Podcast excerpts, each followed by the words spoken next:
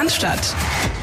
Der Mein VfB Podcast von Stuttgarter Nachrichten und Stuttgarter Zeitung. Der Podcast ist zurück und ähm, Philipp Meisel seines Zeichens hat beschlossen, statt äh, zu arbeiten, sich das Champions League Spiel RB Leipzig gegen Celtic anzuschauen. Deswegen bin ich hier in der Aufnahme, in der digitalen Aufnahme verbunden mit Berlin und freue mich ganz besonders, dass Steffen Görsdorf hier mit mir diese Stunde verbringen will. Grüß dich, Steffen. Ich grüße dich und grüße von der Tabellenspitze. Herzlichen Glückwunsch nochmal. Natürlich, danke, danke. Und Grüße in den RB-Fan-Blog für Herrn Meisel. Ja, ja, ja da wird da Vorfeld schon drüber gesprochen. Definitiv. Da bin ich auch gespannt, was da, sage ich mal, an Rohmaterial äh, aus Sachsen möglicherweise per WhatsApp äh, rüberkommt und hoffe natürlich, dass er ganz viel Spaß hat.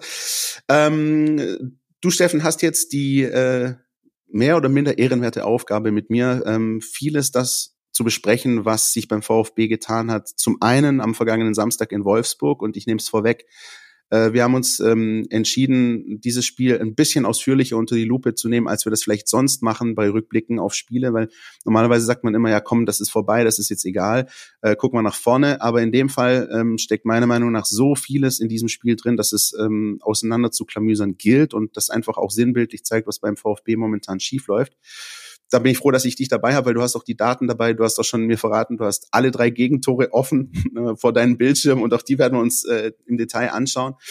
Ähm, und dann versuchen eben das zu machen, was ähm, ja, was Philipp und ich auch schon angekündigt hatten, so eine kleine Zwiebie, habe ich das jetzt hier genannt, eine Zwischenbilanz nach acht Spielen ohne Sieg, äh, woran liegt's? Und vor allem auch ein bisschen den Vergleich zu ziehen zu der vergangenen Saison. Ähm, Gibt es da Unterschiede, Parallelen?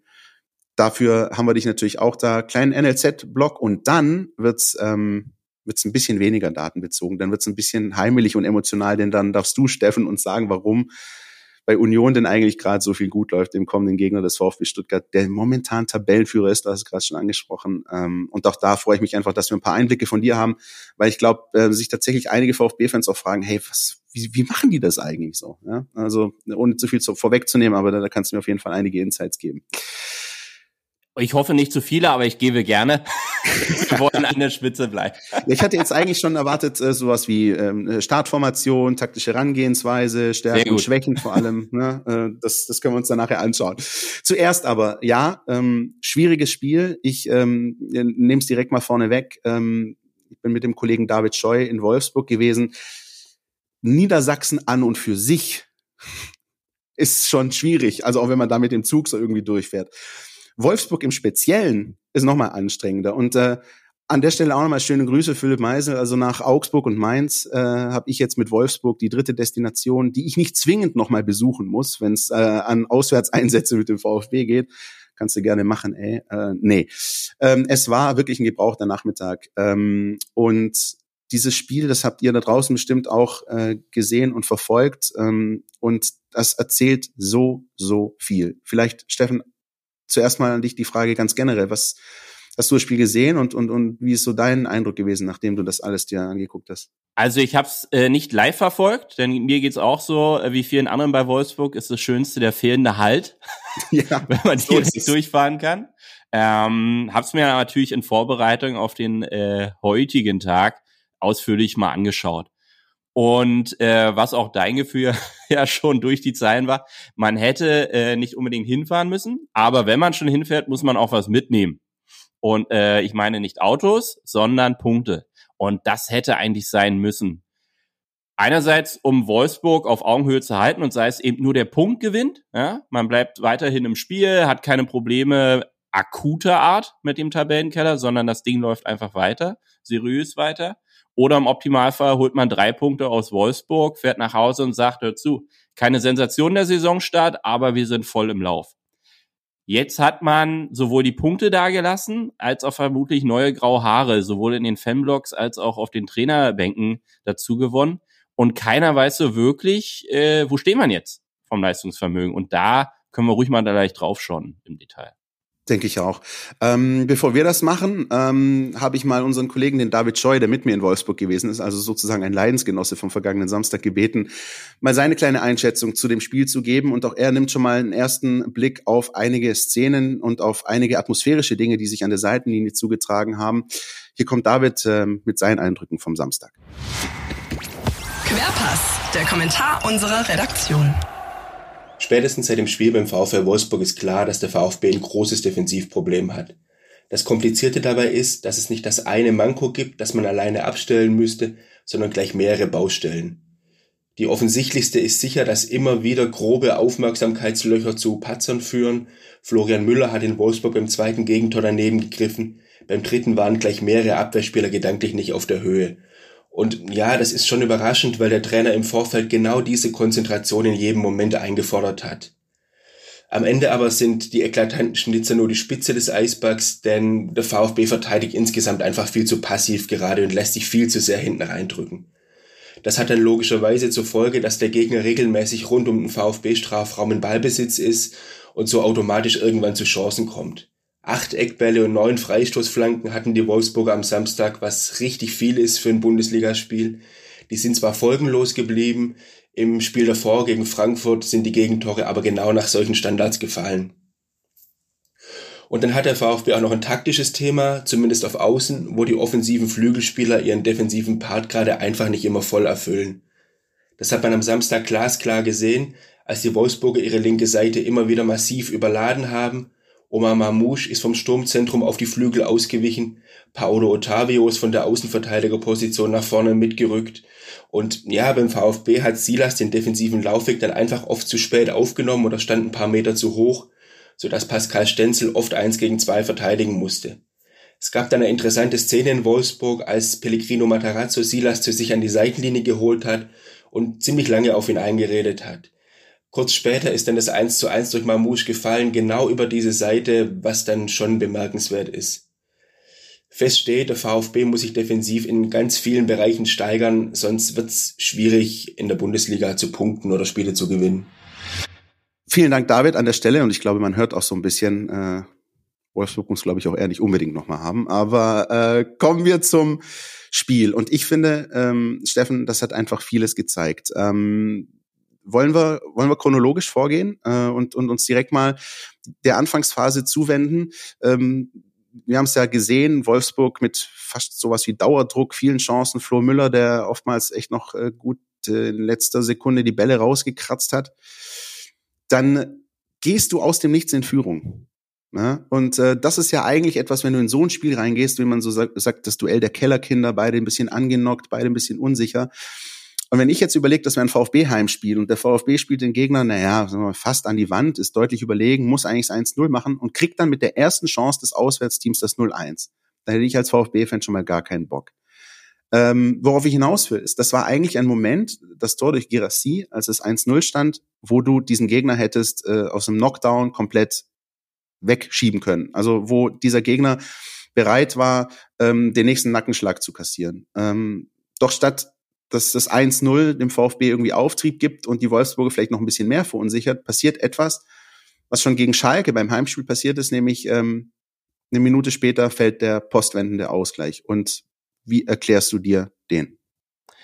Dann lass uns mal Stück für Stück rangehen. Also erstmal allgemein betrachtet, was schon richtig meinst, äh, die meisten Offensivanteile hatte vielleicht jetzt der VfB nicht in der Startpartie, aber mal eine goldene Regel, die sich alle auf den Deckel schreiben können. Profifußball findet vor allem gegen den Ball statt. Das ist der ganz große Unterschied zu Amateurklassen ab fünfter Liga abwärts. Ja? Und ähm, da muss man eben als VfB Stuttgart, da kommen wir gleich im Detail noch drauf, was diese Mannschaft aktuell auszeichnet, vielleicht gar nicht so der Top-Performance haben. Plus, jetzt mal unterschwellig, der größere Druck lag ja auch bei Wolfsburg. Nicht nur, weil man Heimmannschaft ist, sondern gefühlt 100 Millionen Euro mehr äh, Geld verbrannt hat in den letzten Jahren um diesen Kader aufzupimpen und dringend performen muss. Heißt, nehmen wir es mal abgezockt in den ersten 20 Minuten, keine Jahrhundertchancen zugelassen, der Torhüter funktioniert hinten und dann geht man noch in Führung. Also Belohnung. Jetzt, und das, wir reden über eine sehr junge Mannschaft, und zwar die jüngste der aktuellen Saison mal wieder, wie schon im Vorjahr, und man ist sogar noch jünger geworden, noch mal knappes halbes Jahr, muss man lernen, auch noch führen zu können was in dieser Saison ja auch noch keine große Stärke des VfBs war, was die erst die zweite äh, 1 zu 0 Führung für das Team war. Ja? Und jetzt geht's darum, was macht man mit so einem 1-0? Richtig, man darf den Gegner nicht wieder ins Spiel kommen lassen, schon mal gar nicht direkt. Heißt, man muss eklig sein, man muss die Räume eng machen. Und ich sag mal so, Wolfsburg hat den Anstoß und dann ungefähr 70 Sekunden lang den Ball und auf einmal steht es 1-1. Was ist denn da zwischen diesen zwei Punkten passiert? Tendenziell hat der VfB die Räume eng gemacht. Man stand dann in so einem 4-2-3-1 gegen den Ball, ja. Bloß hatte man dann sogar noch eine besondere Situation. Man war theoretisch für eine Sekunde oder drei sogar in Überzahl, weil Nico Kovac an der Seitenlinie Mamouche äh, irgendwie noch ein Briefing geben wollte, ja. Ist mir auch aufgefallen, sehr interessant, ja, mitten im Spiel. Richtig. Und was ist denn dann? Der Ball ist gerade beim Sechser von Wolfsburg. Die pendeln da so ein bisschen hin und her, passiert nichts, keine große Gefahr. Und alle sind in der Position, außer einer. Der Gegenspieler von Mamouche. Und der heißt Silas. Der steht irgendwie wie so ein ungebrauchter E-Roller in der Halbspur, ohne eine Funktion und einen echten Auftrag. Und dann passiert das Unglaubliche. Ja? Der Ball geht zum Linksverteidiger von Wolfsburg und Silas macht einen Schulterblick und checkt jetzt erst zum ersten Mal scheinbar, dass sein Gegenspieler ja immer noch an der Seitenlinie neben Kovac steht. Passiert nichts. So, Kovac schickt den Spieler wieder ins Feld, der Ball landet beim Linksverteidiger, der Linksverteidiger sieht, dass sein Linksaußen knochenfrei ist, ja, und sogar noch eine 2 gegen 1 Situation äh, heraufbeschwören kann weil Stuttgart auf der Seite auf einmal in Unterzahl steht, weil sie das ist immer noch vorne. Er hat nur den Schulterblick gemacht, die Situation wahrgenommen, ist aber noch lange nicht ins Rollen gekommen. So, der Ball geht vom Linksverteidiger wahnwitzigerweise tatsächlich zu Mamouche und der fängt jetzt erst an zurückzugehen, aber nicht im Vollsprint. Nein, das merkt er erst jetzt, als der Ball beim äh, Mamouche ankommt, dass jetzt hier Problem besteht. Und dann beginnt die Kettenreaktion. Silas kommt nie wieder in die Situation rein. Ja? Und Endo muss jetzt reagieren, der hinter ihm postiert war als Sechser. Muss rausrücken, gibt damit seine Position preis und seinen direkten Gegenspieler, was dazu führt, dass Karasor aus dem Zentrum auch noch wieder rüberstürzen muss, um dann in der Mitte äh, irgendwie das Anspiel von Mamouche in den Strafraum zu unterbinden, nachdem Endo sich dagegen entschieden hatte, äh, Mamouche zu fällen irgendwo. Weil der sich auch gesagt hat, wir können doch jetzt nicht Wolfsburg unmittelbar nach der Führung eine gefährliche Freistoßsituation am eigenen Strafraum äh, geben. Heißt, der zögert auch. Silas kommt von hinten auch nicht in die Beine. Obwohl man jetzt in Köln gesehen hat, dass man ja noch nicht mal mehr eine rote Karte bekommt, wenn man ohne Balkberührung hinten die Beine reingrätscht. Also vielleicht sollte man an dem Punkt nochmal dran arbeiten, Härte gegen den Ball. Und dann passiert's, Kettenreaktion, Vollendung, Mamouche darf abschließen. Wenn wir jetzt nochmal zurückskippen auf die Szene. Was macht denn der junge Spieler Silas da in der Halbspur? Tatsächlich, lass ihm mal Unwissenheit, vielleicht Leichtsinnigkeit unterstellen. Und was haben wir bei jungen Mannschaften? Wir müssen die viel mehr coachen. Da sprechen wir über Live-Coaching während der Partie durch erfahrene Mittelfeldspieler und den Trainer. Denn äh, der Trainer vom VfB Stuttgart stand fünf Meter neben Kovac und guckt sich sekundenlang, theoretisch, an, Sag mal, das ist so ein Spieler von Wolfsburg, der da gerade an der Seitenlinie steht und gebrieft wird. Wo ist denn dessen Gegenspieler? Und in der Szene steht äh, der VfB-Trainer mit verschränkten Armen und guckt aufs Feld. Warum registriert er das nicht? Warum pfeift er sie das nicht zurück? Und sei es, dass er einfach nur vor Mamouche wieder steht. Wenn sie das Humor hat und kriegt das erstens gecheckt, ja, wo ist denn eigentlich mein Gegenspieler gerade, geht er hin, stellt sich neben Mamouche, aber genau zwei Zentimeter neben Mamouche hört sich noch an, was Kovac dazu berichten hat. Und dann ist egal, weil dagegen gibt's keine DFB-Regeln und da ist auch egal, was Karl Lauterbach sagt in puncto Abstandsregeln. Hauptsache dran am Mann. Ja? Und dann kommt es gar nicht zu der Situation. Und ähm, da gilt's auch für Profifußballer und Allgemeinfußballer gilt's immer. Wo bin ich gerade am Platz? Wie kann ich meinem Team hier gerade helfen oder muss ich in eine andere Position, um helfen zu können oder mehr leisten zu können? Ja? Und wo ist mein Gegenspieler? Das heißt, wenn ich das höre, dann ist das ähm, wirklich so ein Stück weit sinnbildlich, auch für vieles, was ja auch im VfB-Umfeld geschrieben wird, geredet wird, dass ja wirklich die Probleme vielschichtig sind. Ja, man kann jetzt sagen, so, die kriegen halt ein Tor, der Mamouche versenkt das Ding halt, äh, platziert unten flach rein. Aber es steckt so viel drin in diesem Tor, in dieser Szene. Und mir ist das wirklich auch aufgefallen mit, äh, mit Mamouche an der Seitenlinie.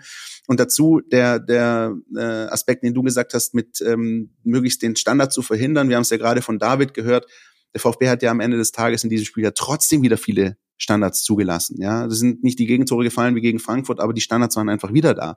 Und dann in dieser Situation, wo man den Standard auf Teufel komm raus vermeiden will, fällt dann halt auf andere Art und Weise das Tor.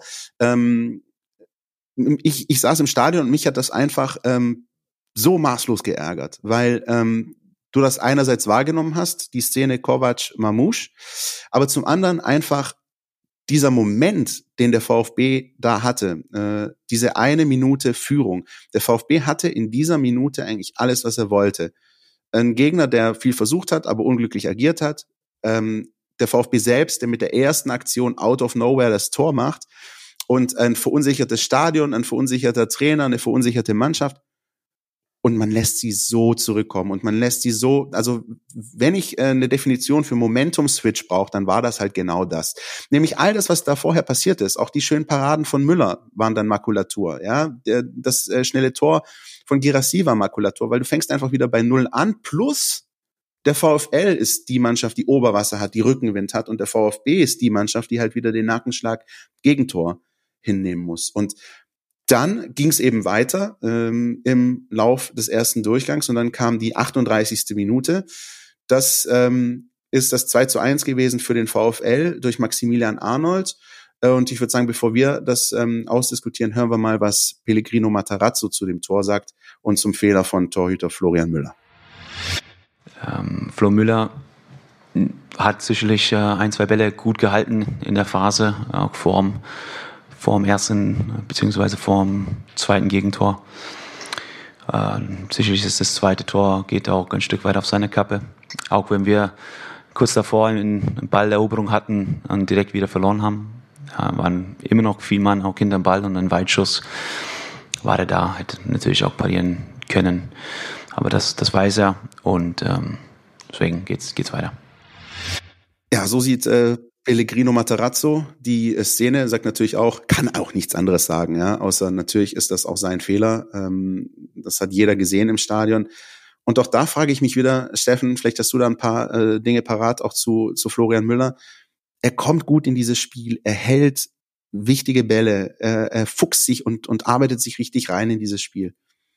Und dann kommt so ein Bock. Der, das nehme ich auch vorweg, für den Rest des Spiels doch auch die Hintermannschaft sehr verunsichert hat, weil es ist nun mal einfach so, selbst wenn du Defensivspieler bist und selbst wenn du selbst als Defensivspieler nicht deinen besten Tag hat, wenn dann hinter dir der Keeper auch noch Flutschfingeralarm hat, dann trägt das nicht dazu bei, dass du einen erfolgreichen Nachmittag hast. Und ich hatte den Eindruck, später auch das dritte Tor ist in der äh, Form meiner Meinung nach auch aufgrund dieses Patzers gefallen, weil einfach so eine Grundunsicherheit da war. Sobald der VfL Wolfsburg nur in die Nähe des Strafraums kam, war da so eine Hibbeligkeit beim VfB in der Hintermannschaft. Äh, wie hast du dieses Tor, dieses 2-1 durch Arnold gesehen?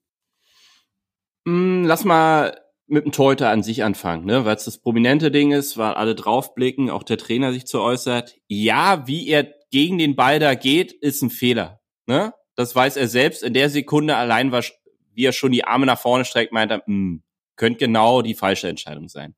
Eigentlich ist es fast so eine Oliver Kahn-Szene. Der, der hat vor allem diese Bälle immer angesaugt, also er hat dann die, die Landebahn aufgemacht, sich draufgeschmissen, um die Power von dem Ball gleich rauszunehmen und ihn zu sichern. Ähm, dass der das jetzt noch achtmal diese Saison den Fehler macht, sehe ich nicht. Ne? Plus, wir müssen immer noch das Positive sehen. Der hat eine richtig starke Startphase in diese Partie gehabt. Und darauf bitte eher fokussieren in der Nachbetrachtung, auch wenn es eine ganz bescheidene Situation war. Für ihn als auch fürs gesamte Team. Ich sehe in dem Mann einen Rückhalt für das Team. Jetzt nur mal zwei Zahlen. Der Torhüter von Union Berlin hat die zweitwenigsten Paraden in dieser Saison bisher gehabt, nämlich 17 Stück. Und Kamerad Florian Müller kommt schon auf 27. Ne? Also es könnte noch deutlich schlimmer sein, wenn der da nicht hinten drinne stehen würde. Ne? Also man, man, könnte sagen, äh, sozusagen die äh, Tatsache, dass ein Torwart zu so vielen Paraden gezwungen ist, spricht nicht für seine Vorderleute. Richtig. Und jetzt kommen wir mal äh, dazu was schon beim ersten äh, Gegentor äh, ausschlaggebend war. Und jetzt mal hier in dem Fall, weil ja Wolfsburg von hinten das Ding aufbaut beim 2-1, ja. Also die kommen ja aus einer Stuttgarter Angriffssituation. Und jetzt mal ein Leitmotto, was vielleicht in die Kabine gehangen wird, ja. Wir, der VfB muss eine viel größere Geilheit gegen den Ball entwickeln. Eine richtige Gier, die Dinge hier zu unterbrechen, weil wenn du da faulst, ja, who cares? Das ist einmal den Ball gestoppt, der Rest äh, der Truppe läuft dann nach hinten, positioniert sich gegen den Ball. Weil wenn man den Ball erobern will, muss man erstmal in die Position dafür kommen. Und zwar im Kollektiv in die Position kommen. Man muss gegen den Ball arbeiten können. Wenn man aber den Ball die ganze Zeit nur hinterher läuft, nicht mal rennt, wie will man denn dann in eine Zweikampfsituation kommen? Ja? Also nur mal die äh, Zweikampfstatistiken, die es gerade in der Bundesliga gibt. Ja? Also die Situation ist die, dass der VfB gerade ganz weit vorne ist beim Thema gelbe Karten. Ne? Insgesamt hat man schon 26 Tickets gezogen, davon 24 äh, der gelben Natur. Ja? Kurzer Einschub, ich weiß nicht, ob bei dir auch vorliegt, ähm, wofür es diese gelbe Karten gab. Ich muss das mal äh, genau recherchieren, denn eine überdurchschnittlich, weit überdurchschnittliche Zahl dieser gelben Karten gab es für Meckern. Also der VfB hat ganz viele Meckerverwarnungen bekommen. Auch der Trainer, auch äh, Leute von der Bank. Das äh, spricht auch nicht so für, naja, die Kontenance, die man manchmal ja so gerne irgendwie hätte. Also es vergeht kein Bundesligaspiel, in dem der VfB keine Verwarnung wegen Meckerns kassiert. Das ist gleich mal der zweite Seite immer die Idee beim Thema Kommunikation untereinander und miteinander. Ne? Äh, wenn man schon hinten sieht, dass nicht eindampfen kann, dass er gefälligst schnell auf seine Position kommt, dann auch noch äh, Unzufriedenheit artikulieren nach draußen, das Tickets belohnen. Plus, wir müssen ja dann mal die Fouls daneben halten. Ne? Also ist ja nicht so, dass Stuttgart das Foul-Ranking anführt, weil das macht Union mit äh, 117 Fouls aktuell und Stuttgart steht da im Mittelfeld mit 85. Heißt, man kommt überdurchschnittlich, wenn man jetzt mal die klassischen gelben Karten für Fouls der härteren Art angeht, hochgradig oft äh, in Foul-Situationen, wo man unter akuter Not faulen muss, deshalb doppelt so hart vermutlich reingeht und deshalb auch noch mit einer gelben Karte und nicht nur einem Foulpfiff belohnt wird. Weil, wenn wir uns jetzt mal das 2-1 von ähm, Wolfsburg angucken, ja, äh, Karasor begleitet Arnold. Vielleicht geht er da runter. Vielleicht muss er auch den davor schon äh, stoppen mit dem Foul ein anderer VfB-Spieler, um die Sache zu unterbinden. Weil wenn wir dann mal reingucken, wer sprintet in der Situation zurück? Genau ein Spieler. Und das ist Ito. Weil der noch am gegnerischen 16er ist und ja formal eigentlich Verteidiger beim VfB Stuttgart ist. Und der ist der Einzige, der zurückrennt. Der Rest geht nicht im Sprint zurück. Man trabt teilweise, man verfolgt die Sache, überlegt noch, ob man proaktiv auf den Ball geht. Das geht aber nicht, wenn man im Tabellenkeller steht und auch keinen Weltklasse-Verteidiger auf dem Platz hat, der so eine 1 gegen 1 Situation im Zurücktraben noch lösen kann. Da gibt's insgesamt in der Bundesliga nicht so viele. Ne? Heißt, Kettendisziplinen herstellen und den Raum dicht machen. Positionieren vorm Tor, um unseren Torhüter zu schützen vor zu vielen Abschlüssen des Gegners. Und das sind die Basics, die erstmal hinkommen müssen. Ich habe mal ähm, in einem Coach-to-Coach-Format, wo wir einen Fußballtrainer begleiten als Mentoren, eine Beispielszene von Union gegen Freiburg aus einer, ich glaube, vor zwei Seasons oder so. Da sieht man dann das Rücklaufverhalten von Union. Da sprinten neun Mann zurück egal wie das Ding läuft, ne, vergleichbare Situation. Freiburg kommt in Ballkontrolle, will das Ding nach vorne leiten, hat aber keinen Zugriff am Ende in der Offensive, weil einfach neun Unioner zurückgesprintet sind, um sich wieder gegen den Ball zu postieren. Und das muss man in dieser am Ende des Tages sehr geil offensiv aufgestellten Mannschaft und diesem Spielstil, den man ja auch haben will, Offensive, mit implizieren in diese Mannschaft, dass wir vor allem gegen den Ball viel griffiger zukommen. Und vor allem, Steffen, ist das ein Punkt, den Pellegrino Matarazzo, seit er beim VfB ist, auch immer wieder gebetsmühlenartig betont. Ich erinnere mich an sein erstes Trainingslager noch in der zweiten Liga damals äh, in Marbella. Da hat er das in jedem Pressegespräch immer wieder betont. Genau die Punkte. Wie arbeiten wir gegen den Ball? Wie arbeiten wir bei Ballgewinn und nach Ballverlust? Elementar wichtig. Also es ist ja so, dass das für Pellegrino Matarazzo auch wesentliche Bestandteile seiner Arbeit und seiner, seiner taktischen Vision, möchte ich sagen, sind, wieso kriegt's der VfB dann nicht gebacken? Die Frage ist jetzt, erstmal gut ist, dass die Wahrnehmung des Trainers, ja, das ist schon mal wichtig, dass das ein Problem ist. Ne?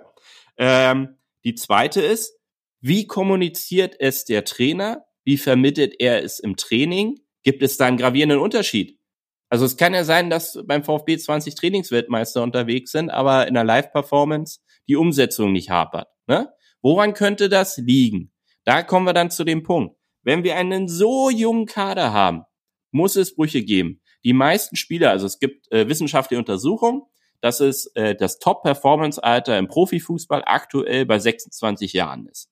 Dann kann man die Startelf durchgehen und den Kader, wer dann noch ins Spiel kommt. Wer davon ist denn schon im Top-Performance-Alter? Bei einem Kader, der im Schnitt 22,8 Jahre alt ist, müssen wir davon ausgehen, dass einige, wenn nicht sogar sehr viele Spieler, auf die viel Verantwortung gelegt wird, noch zu weit weg sind eigentlich von ihrem Top-Performance-Alter. Heißt, die brauchen externe Hilfestellung. Und dann sind wir wieder. Wie funktioniert das Live-Coaching? Worauf geht der Trainer ein? Markiert er Fehler? Motiviert er seine Spieler, Dinge anders zu machen? Was kriegen die Einwechselspieler von der Bank präsentiert? Was zeigen die in der Kabine? Bestimmte Szenen gegen den Mal vermute ich. Selten sind es dann Sachen, wo es, also positiv, hier sind wir mal zum Abschluss gekommen, da zeigt man wahrscheinlich ein Tor und einen guten Angriff. Plus, wie wollen wir gegen den Ball agieren? Was müssen wir besser machen? Und wie sieht's in der Nachbetrachtung aus? Wie viel Individualtraining kriegt ein VfB-Spieler aktuell? Das muss sich der Trainer fragen. Können wir das bewerkstelligen oder fehlen uns da die Leute? Und jetzt durch die Blume. Drei Analysten mehr einzustellen, kosten weniger als der Spieler auf Kaderplatz 18 beim VfB Stuttgart. Selbst beim VfB äh, ist das dann zu refinanzieren. Und wir haben es ja gerade. Also wir haben einen Trainer, der noch, der seine Bundesliga-Meriten gerade sammelt. Wir haben einen Kader, der diese Meriten auch erst äh, erwerben will. Und wir haben die Situation, dass gerade drei erfahrene ehemalige VfBler äh, als Berater mit rangeholt werden die genau drauf gucken sollen, was so im Verein an welchen Punkten wie läuft. Und das ist, glaube ich, kein Zufall. Heißt aber auch, wir müssen ein Leistungsumfeld beim VfB Stuttgart entwickeln, was vielleicht ganz anderes ist äh, als beim FC Bayern München, wo ganz andere Anforderungen bestehen.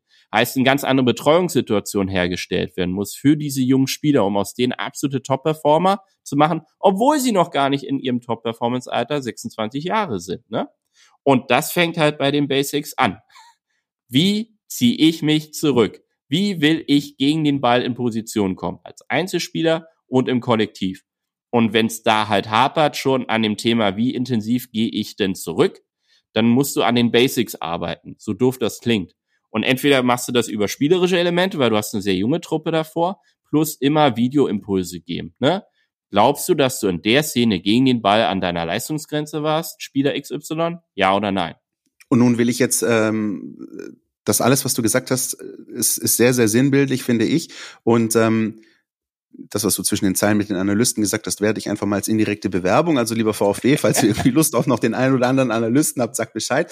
Aber ähm, wir haben Pellegrino Matarazzo hier nicht nur in der Redaktion, sondern auch die Fans jüngst erst abgefeiert. Tausend Jahre, äh, tausend Jahre hätte ich schon fast gesagt, tausend, so, so weit kommt's noch. Tausend Tage VfB-Trainer. Das heißt, der VfB hat ja diesen einen Punkt, diese eine Baustelle, die er hatte, ähm, sozusagen äh, geschafft, äh, bewerkstelligt. Wir haben Kontinuität auf der Trainerposition. Nur fangen wir jetzt halt, die Fans, du und ich gerade hier in der Aufnahme, äh, über Basics zu diskutieren, die er eigentlich schon von vornherein implementieren wollte und mit denen es momentan einfach Schwierigkeiten gibt. Liegt das deiner Meinung nach dann ähm, eher an der Arbeit des Trainers oder liegt das an der Fluktuation des Kaders? Liegt das daran, dass er immer wieder mit, du hast es gerade angesprochen, jungen Spielern zu tun hat und das wie so eine Sisyphus-Arbeit erscheint? So, du, du rollst diesen, äh, diesen, diesen Stein den Berg hoch und gerade wenn du das Gefühl hast, äh, beispielsweise am letzten Spieltag gegen Köln, yo, das läuft jetzt, das haben wir geschafft, knall dir dieses Ding wieder runter und du musst wieder von vorne anfangen, weil du wieder diese jüngste Mannschaft am Start hast. Wie, wie siehst du das? Ich glaube, dass dieser bunte Strauß aus allem, ne? Also, ja, formal hat er den Hut für alles auf. Also er muss auch für alles den Kopf hinhalten, klar. Chef der gesamten, äh, gesamten Trainerstabs. Die Frage ist halt eben, wie sind die Strukturen beim VfB gerade aufgestellt für den Wunsch, immer junge Spieler zu sichten, zu scouten, ob nun aus der eigenen Region, aus Deutschland, aber vor allem eben auch scheinbar aus dem Ausland. Ähm, wie werden die dann hier eingeführt? Gibt es sogenannte Integrations- oder Übergangstrainer? Wenn es um Spieler geht, die aus einem vielleicht eigenen Nachwuchs kommen oder aus einer Liga, die vielleicht nicht das Niveau der Bundesliga hat, um die aber sehr schnell hier adaptieren zu lassen, ne? dass die klarkommen, A, in der Mannschaft, wie kriegen wir hier die Basics eben rein? Was zeichnet uns aus? Was ist unsere Leistungskultur? Welche Prinzipien haben wir? Weil am Ende des Tages, äh, Matarazzo hat immer die große Herausforderung, er ist der Zirkusdirektor eines 25 bis 30 Mann Kaders glaube, 27 Spieler oder so stehen gerade beim VfB im Kader. Ja. Jetzt überlegen wir nochmal an unsere eigenen Schulzeiten. Der Lehrer steht vorne im Raum, hat 27 Schüler vor sich. Wie viel Individualgespräche und Inhaltsvermittlung kann dort stattfinden? Geht nicht. In ganz krassen Ländern, wo Bildung ein bisschen größer geschrieben wird, wie in Finnland, ist man auf die kreative Idee gekommen, extra Lehrkräfte mit reinzusetzen in so einen Raum, ne, die studierte Sozialpädagogen etc. pp. sind. So doof das klingt, warum kann man das beim VfB Stuttgart nicht implementieren? Warum gibt es eben nicht noch zusätzlich Analysten, Schrägstrich Co-Trainer, die genau daran feilen, die ins Gespräch reingehen? Oder eben auch aus dem ähm, Sportdirektorenbereich. Auch Sven Missentats Tag ist nur äh, 24 Stunden lang. Er hat 1000 Aufgaben dazu bewältigen, die vielleicht noch nicht mal was mit dem Spieltagsalltag zu tun haben. Ne? Sogar äh, wo man dann sehr wenig mit dem Spieltagsalltag zu tun haben, Richtig. wenn wir ehrlich sind. Ja. Und wer hat dafür den Hut auf? Wie, wie bildet der DF äh, Quatsch, der VfB einen Art Campus oder einen Leistungscampus rund um seinen Verein, ne? der dann eben auch die Jungs aus der zweiten Mannschaft da schon mit abholt, vielleicht aus, äh, aus der U19, zu wissen, was es auch bedarf, um beim VfB in der Bundesliga äh, standfinden zu können. Und wie machen wir das bei den Spielern? Weil nochmal, wir, wir sprechen über größtenteils Jungs, ja, Jungs, nicht Männer, ähm, mit Anfang 20 bis maximal Mitte 20. Wo waren wir denn in unserer Persönlichkeit in dem Alter? Waren wir da schon so stabil, dass wir permanent unsere Leistung abrufen konnten? Gibt einige bestimmt, ich nicht. Ich würde die Frage definitiv verneinen, ja. Also genau. wenn ich, wenn ich an mein 21-jähriges Ich denke, dann äh, ich sagen, ich war froh, dass ich mir meine Schuhe binden konnte, aber, aber genau. erwachsen würde ich mich hier noch nicht äh, gesehen haben, trotz 21 irgendwie. Genau. Und selbst in Wolfsburg stehst du ja gegen ein paar tausend gegnerische Fans dann mal, die äh, jetzt nicht so gut mit dir halten. Und dessen, diesem Druck musst du standhalten können. Und darauf musst du deine Spieler trimmen, ja, plus sie auch einzeln abholen. Was limitiert denn dich gerade? Und sei es wirklich in der Orientierung gegen den Ball. Wie kriegen wir es hin, dass du in jedem Spiel, in jeder Minute immer optimal positioniert bist oder zumindest nah dran am Optimum bist? Das ist eine Prozesskette von ganz vielen kleinen Schritten, die du begleiten musst. Und das ist der Unterschied zu Mannschaften, die eher auf erfahrenere Spieler setzt. Die kaufen sich quasi die Basics mit ein und können daran einfach direkt am Kollektiv arbeiten und sagen, hör zu, bei uns ist der Altersschnitt eher 28, ja, bei uns sind Spieler, die theoretisch mindestens 100 Bundesligaspiele schon Minimum in den Knochen haben, wenn nicht sogar deutlich mehr. Und bei denen ich mir nicht mehr die Platte um die Basics machen muss, sondern ich kann direkt ins Gespräch gehen sagt, hör zu, lieber Kader, wir wollen diesen und jenen Fußball spielen. Ihr wisst ungefähr, was ich damit meine. Wer eine Frage hat, fragt nochmal. Oder wir schärfen dann nochmal individuell nach. Aber das ist dann einmal im Quartal und nicht einmal die Woche die ganze Geschichte auch mit der ähm, Kader äh, L mit dem, mit dem Alter, mit dem Durchschnittsalter des Kaders und, und der ähm, Unerfahrenheit möglicherweise an der einen oder anderen Position ist für mich übrigens elementarer Grund für die man kann es nicht anders sagen, desaströse Auswärtsbilanz des VfB, der ähm, in der vergangenen Saison nur ein Auswärtsspiel gewonnen hat, gerade in Wolfsburg mit 2-0, der jetzt äh, lange, lange weiter auf den, auf den nächsten Auswärtssieg wartet. Und da gibt's immer so ein paar Situationen, die siehst du auch, Silas läuft in Köln zweimal auf Schwäbe zu ähm, äh, und und einfach Situationen, wo ich der Meinung bin, ja, das macht dann schon was mit dir. Ähm, die Stadien sind wieder voll, du spielst da auswärts ähm, und und musst da erstmal auch deine Nerven zusammenhalten, ja.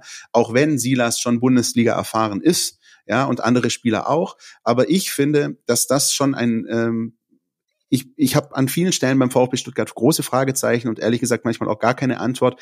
Aber die Antwort für mich, warum es beim VfB auswärts so, so furchtbar läuft, ist, ähm, ist die Unerfahrenheit. Die, dass du einfach keine oder zu wenige oder kaum ähm, die, dieser Leitwölfe hast. Weißt du, diese, dieser Castros, ich, ich erinnere mich, will jetzt damit nicht sagen, holt den Castro zurück, äh, der, aber äh, mit, mit so einem Gonzalo Castro bist du in dein erstes Bundesliga-Auswärtsspiel damals gegangen bei der Hertha im Olympiastadion hast da durch einen Kopfball Kempf und einen Distanzschuss Castro einfach mal 2-0 gewonnen, hast die Punkte einfach mal mitgenommen, hast in Mainz gewonnen. Der VfB ist ja nach seinem ersten, also nach dem Aufstieg mit Matarazzo auswärts richtig stark in die Saison reingekommen, weil aber die Struktur dieser Mannschaft noch ein Tick eine andere war. Und diese Struktur sehe ich so momentan nicht. Und ähm, wenn wir dann schon dabei sind, wir sind ja immer noch wir sind ein bisschen, äh, ein bisschen abgeschweift, aber sind ja im, im Zweifel immer noch bei der Analyse des Wolfsburg-Spiels, Steffen. Dann können wir nämlich die Szene in der 90. Minute uns mal zu Herzen nehmen, die ähm, ja wahrscheinlich nicht nur nicht, sondern auch viele von euch da draußen noch mehr aufgeregt hat als das erste Gegentor und als das zweite Gegentor. Denn wer sich diesen Spielfilm dieser Begegnung vor Augen führt, da stand es 2-2. Ich finde, im zweiten Durchgang ist das so ein Spiel gewesen, wie man es eigentlich von der ersten Minute an erwarten konnte. Zwei verunsicherte Mannschaften, die nicht zu sehr ins Risiko gehen. Der VfB vielleicht noch ein bisschen mehr als der VfL. Aber Wolfsburg hat ja null Anstalten gemacht, dieses Spiel zu gewinnen. Also die waren, das hast du wirklich auch gemerkt im Stadion. Wenn da jemand irgendwie nochmal aufs Gas gedrückt hat, dann war es der VfB. Die Wolfsburger wollten dann irgendwie diesen Punkt äh, mitnehmen. Und nicht in 100 Jahren hätte ich gedacht, dass da hinten noch einer fällt. Das war in Bremen übrigens genauso, als der VfB 2-1 geführt hat und scheinbar alles im Griff hatte. Nur ist es dann offenbar so, ähm, dass der VfB, ich glaube, Marcel Meinert, der geschätzte Kollege von Sky, hat, ge hat gesagt nach dem Spiel, der VfB schafft es immer irgendwie, sich alles kaputt zu machen, und zwar selbst kaputt zu machen. Und das war in der 90. Minute genauso. Äh, eine Szene, die erst gar nicht so gefährlich rüberkam und sich dann halt eben für den VfB ähm, zum dramatischen Moment entwickelt hat. Auch hier würde ich sagen, hören wir erstmal rein, was Pellegrino Matarazzo zu sagen hat. Der nimmt auch nochmal Bezug auf das erste Gegentor des VfB und sagt dann aber mal grundsätzlich, was da denn eigentlich schief lief bei den Gegentoren in Niedersachsen. Lass uns mal reinhören. Gut, das erste Gegentor kassierst du direkt, nachdem du ein, ein, ein Tor schießt. Aber wir haben auch vorm Spiel äh, zwei Sachen thematisiert. Wer, wer es mehr will, den Sieg, dann hat eine höhere Wahrscheinlichkeit, das Spiel zu gewinnen. Das war der erste Punkt. Zweiter Punkt, dass wir von Aktion zu Aktion das ganze Spiel angehen. Das heißt, nach der nächsten Aktion ist, ist, ist der, wir brauchen Präsenz auf dem Platz. Ja, und äh, wir fahren ersten Sieg nach 90 Minuten. Die erste Aktion war mir wichtig bis zur letzten Aktion. Das heißt, wir schießen ein Tor. Ich erwarte, dass die Mannschaft extrem wach ist nach ein Tor und das war nicht der Fall. Ja, wir haben nicht erkannt, dass Omar auch die Seite überladen hatte, kurz nach einem Gespräch mit Trainer. Es ist auch schwierig, die Spieler zu erreichen an die Seitenlinie. Ja, das ist auch lautstark. Und dann äh, brechen die durch. Das erste Tor. Zweite Tor ist okay, klar, wie gesagt, ich habe es schon erklärt. Ballfluss nach Ballgewinn plus auch Torwartfehler. Und dritte Tor, der rücken nicht schnell genug raus. Hiroki aus der Kette. Ähm, ja, Dein Axel steht auch ein Stück weit in Niemandsland nicht eng genug. Dino schließt auch das Zentrum nicht schnell genug. Und Atta sieht es auch nicht, dass weil die 1 gegen 2 steht in letzter Linie. Hätte auch als Sechser auch schließen können. Also das war schon äh, sicherlich auch ein zum Schluss des Spiels äh, vielleicht auch die Konzentration ein Stück weit nachgelassen. Aber ja, es gibt trotzdem keine, keine, keine Ausreden. Die will ich auch verteidigen. Also die Tore waren alle vermeidbar und deswegen ist es schon sehr bitter. Ja, Pellegrino Matarazzo, wie ich finde, auch äh, selten, deutlich selten laut, auch bei Pressekonferenzen, also von der Tonalität her, das hat man richtig gemerkt, das hat ihn gefuchst, äh, wie sonst wenige Gegentore. Äh, Steffen, wie kann das passieren? Wie kann das passieren, dass in der 90. Minute du dir so ein Gegentor frisst, wo sogar der gegnerische Trainer Niko Kovac hinterher sagt, naja, da ist der Gegner bei der einen oder anderen Situation nicht mitgelaufen. Also das habe ich selten erlebt, dass der gegnerische Trainer dann sagt, naja, der Gegner ist halt nicht mitgelaufen und dann konnten wir fast gar nicht anders, als das Tor zu erzielen. Ja, Wolfsburg wurde gezwungen, noch den Sieg einzufahren. Das ja, genau, so war es. Ne? ähm, ich hole mal kurz aus. Ja? Also äh, seit Beginn äh, seit Beginn dieser Saison unterstütze ich einen anderen VfB, nämlich den VfB Oldenburg. Die sind gerade in die dritte Liga aufgestiegen und hatten bis dato keinen Analysten. Und da man jetzt auch noch nicht die riesen Möglichkeiten hat, ähm, habe ich angeboten, punktuell aus dem Homeoffice heraus die Gegneranalyse beim VfB zu unterstützen und habe sie dabei auch schon in der Relegation unterstützt. Und natürlich halt trotzdem auch immer noch einen Blick auf die Eigenanalyse. Und bei denen war es eben auch am Anfang der Saison, dass man in Anführungsstrichen für den Außenstehenden überraschend in Führung lag, gegen Beispiel Elversberg kurz vor Schluss und verliert aber in der Schlussviertelstunde noch die Partie 3-2. Was war da geschehen? Man stand, obwohl man führte, viel zu hoch, viel zu naiv, hier noch irgendwie im Halbraum. Zwar keine richtige Kontertaktik, aber eben auch nicht die Einstellung, hier das Spiel über die Zeit zu bringen. Und das ist wieder so ein Fakt, wenn dir die Erfahrung auf dem Platz fehlt, das Spiel lesen zu können, wie ist denn das Momentum gerade? Und wir hatten es gerade. Also es ist nicht so, dass der VfB Stuttgart gerade mit einem Punkt Abstand zur Tabellenführung irgendwo vorne rumwabert und sagt, geiler Saisonstart, vielleicht gehen wir hier noch äh, auf Risiko, auf Sieg, aber den Punkt haben wir mehr oder weniger in der Tasche. Nein, wir stehen unten im Tabellenkeller und jeder Punkt zählt gerade. Vor allem gegen einen direkten Konkurrenten wie den VfL Wolfsburg, der genauso katastrophal für seine Verhältnisse dasteht. Ja? Und dann Warte. kommt dieser blöde Spruch übrigens, und wenn du hier schon nicht gewinnen kannst, dann verlier wenigstens nicht, verdammt nochmal. Richtig. Genau. Nimm Punkte mit. A, kämpf gegen deine eigene maue Bilanz in Auswärtspartien an, ne? Auch mit dem Wissen, Mensch, Alter, letztes Mal haben wir hier in Wolfsburg 2-0 gewonnen. Wenn wir uns ein bisschen cleverer bei den Gegentoren anstellen, fallen die nicht und wir führen hier 2-1 im Optimalfall, ne? Äh, stattdessen holt man noch den, den Ausgleich, 2-2, und dann sagt man, ey, egal was hier passiert, ja, wir nehmen diesen Punkt mit.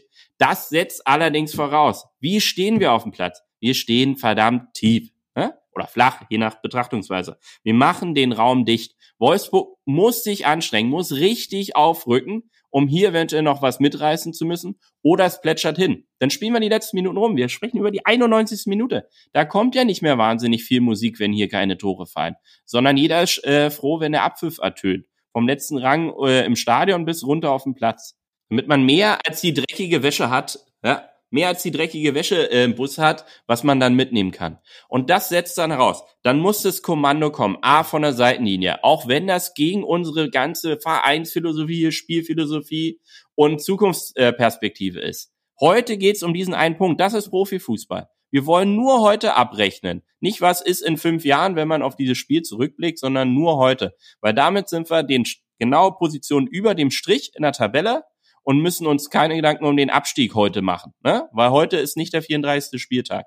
Aber wir rechnen jetzt mal ab, stehen wir nach dem Spieltag unterm Strich oder überm Strich. Ja? Und das ist das Bittere, man steht dann halt drunter, wenn man den Punkt nicht holt. Und das muss dann sein. Hört zu, da kommt das Kommando vom Trainer, scheiß drauf jetzt, komm, wir machen hinten dicht. Ja? Und sei es, dass man entsprechend auch wechselt nochmal. Einen eher defensiveren Part reinbringen und sagt, wir machen dicht. Ne? Und dann steht halt die Viererkette nicht und zwar die Defensive, nicht auf ungefähr 30 Meter vorm Tor, sondern die steht an der Strafraumkante in der Situation, als Wolfsburg das Ding aus der eigenen Hälfte aufzieht. Das bedeutet auch, dass die Viererkette davor, ja, oder wie auch immer sie geartet ist, ungefähr in der Mitte der eigenen Hälfte steht. Und das bedeutet, dass ein Stürmer oder so von uns am Mittelkreis vielleicht hin und her springt und da ein bisschen Druck macht und äh, die Zwischenräume dicht hält. Mehr nicht, das führt zu Punkterfolgen kurz vor Feierabend. Weil dann muss Wolfsburg überlegen, gehen sie jetzt mit einem langen Ball rein, dann haben unsere zwei Viererketten oder äh, die defensiven Ketten auf jeden Fall die Chance, das Ding erstmal wegzuköpfen. Wenn wir pfiffig sind, erobern wir den Ball, treiben einen Konter nach vorne oder schlagen ihn zur Not lang, also wenn es ganz rustikal werden soll, äh, und lassen Wolfsburg wieder anlaufen. Das nervt die total, den Ball zu holen. Heißt, hauen sie nochmal lang, schlagen wir wieder zurück. Versuchen sie es flach, können wir vielleicht zwischen den Ketten den Ball erobern, holen den Konter raus, machen vielleicht selber das 3-2. Aber auf jeden Fall verhindern wir einen weiteren Gegentreffer. So stehen wir halt offen wie sonst was. Und wenn man Dan Axel Sagadu einkauft, bekommt man auch Dan Axel Sagadu. Und der Junge hat ganz viel Potenzial. Das hat man in Dortmund schon gesehen wenn man äh, seinen Körperkrach in den Griff bekommt, wird es vielleicht sogar mal ein Standard-Bundesligaspieler, ja. Was er aber jedenfalls in den Griff bekommen muss, dass man in der 91. Minute als Innenverteidiger dort nicht herumzuspringen hat. Das, er muss Kettentreue und Disziplin an den Tag legen und sagen, hör zu, ich habe schon Champions League gespielt, ich habe mit Dortmund schon ganz weit vorne, ich weiß, wie das geht, ja. Ich habe es oft genug nämlich falsch gemacht und bin da vorne rumgesprungen zieh mich zurück. Das hat eine Signalwirkung auf die gesamte Truppe. Warte mal, wenn die Viererkette hinten steht, dürfen wir es zulassen, dass so ein großer Abstand zwischen den Ketten ist? Nein. Die stehen tiefer. Und das, das löst eine Sogwirkung raus. Genauso hat es eine negative Sogwirkung, wenn er da vorne steht. Und das führt dazu. Sagadu springt vorne rum. Das bedeutet, alle anderen müssen darauf reagieren. Ja? Der, Infert der andere Innenverteidiger muss viel zu weit raus. Im Zentrum ist alles knochenfrei. Dann Sagadu kommt jetzt äh, geführt 20 Sekunden später auch irgendwann mal am Strafraum an. In der Zeit hat sich Wolfsburg schon auf dem Flügel postiert. Und dann passieren Dinge, die ich nicht für möglich halte äh, in der 91. Minute. Dass erstens zwei Kontakte im 5-Meter-Raum ohne jeden Gegnerdruck möglich sind, wodurch die Torvorlage und der Abschluss generiert werden. Weil beide Innenverteidiger durch die äh, Aktion davor nicht an den gegnerischen Angreifern dran sein kann. Das ist eine Farce. Also das ist halt nicht Bundesliga-Niveau, wenn man hier Punkte mitnehmen will. Und am Ende hat Wolfsburg formal nicht mal eine Überzahl, wenn man sieht, wie viele Stuttgarter im Strafraum sind, bloß dass die Stuttgarter allesamt keine Zuordnung haben. Was aus der Situation hervor, äh, davor herrührt, dass man ja viel zu spät ins eigene Defensivverhalten reingekommen ist. Man war da, aber nicht präsent. Und das äh, muss dringend abgestellt werden, wenn man Punkte sammeln will das ähm, beruhigt mich fast an der Stelle, dass du sozusagen das, was du versuchst nüchtern zu analysieren, dann trotzdem, dass es dich auch schon teilweise zur Weißglut bringt, was da passiert in der 91. Minute. Von dem, von dem emotionalen äh, Tiefschlag, den man auch als VfB-Fan dann einfach bekommt, auch als mitgereister Fan in diesem Stadion, äh, wie ein begossener Pudel dasteht, weil einfach in der 91. Minute so eine Szene möglich ist, ist für mich, wie du gesagt hast, es ist eine Farce, es ist für mich unerklärlich und es ist erst recht unerklärlich in so einem Spiel, ähm, wo man sagt, beide Mannschaften gehen punktgleich rein, beide haben fünf Punkte, im Zweifel haben dann nach einem Punkt beide sechs Punkte. Ja, dann hätten wir immer noch die Diskussion gehabt, dass der VfB nicht seinen ersten Saisonsieg gefeiert hat, dass er nach acht Spielen auf den ersten Sieg wartet. Aber ich habe das auch in der vergangenen Saison gesagt. Der VfB hat die Klasse gehalten, mit nicht vielen Punkten, aber er hat sie gehalten, auch aufgrund seiner vielen Unentschieden, weil er oftmals unter anderem übrigens zweimal gegen Union, auch kurz vor Schluss nochmal so ein Tor geschossen hat und, und einfach diesen Punkt mitgenommen hat. Ähm, oder dieser Punkt im, im, in der Schlussphase in Mainz, zu Hause gegen Wolfsburg. Und der hätte für was weiß ich was noch wichtig sein können. Ja, so ein Punkt, den, den nimmst du dann einfach mit machst den Deckel drauf, fährst nach Hause und hast äh, zwei Heimspiele in der Bundesliga vor der Brust. Und dir aber so die Butter vom Brot nehmen zu lassen, auf so naive Art und Weise, mit Spielern, die, es tut mir leid, jetzt nicht mehr als Greenhorns bezeichnet werden können von mir. Die sind jung, ja, aber das sind Spieler, die haben eine gewisse Bundesliga-Erfahrung. Die haben auch schon das eine oder andere Mal in Wolfsburg gespielt. Irgendeine Mannschaft, die angenockt ist, die ähm, auch einfach nur nicht verlieren will an diesem Nachmittag, so ein Ding zu kassieren, was in der Gesamtkomposition einfach ja ganz, ganz, ganz furchtbar aussieht.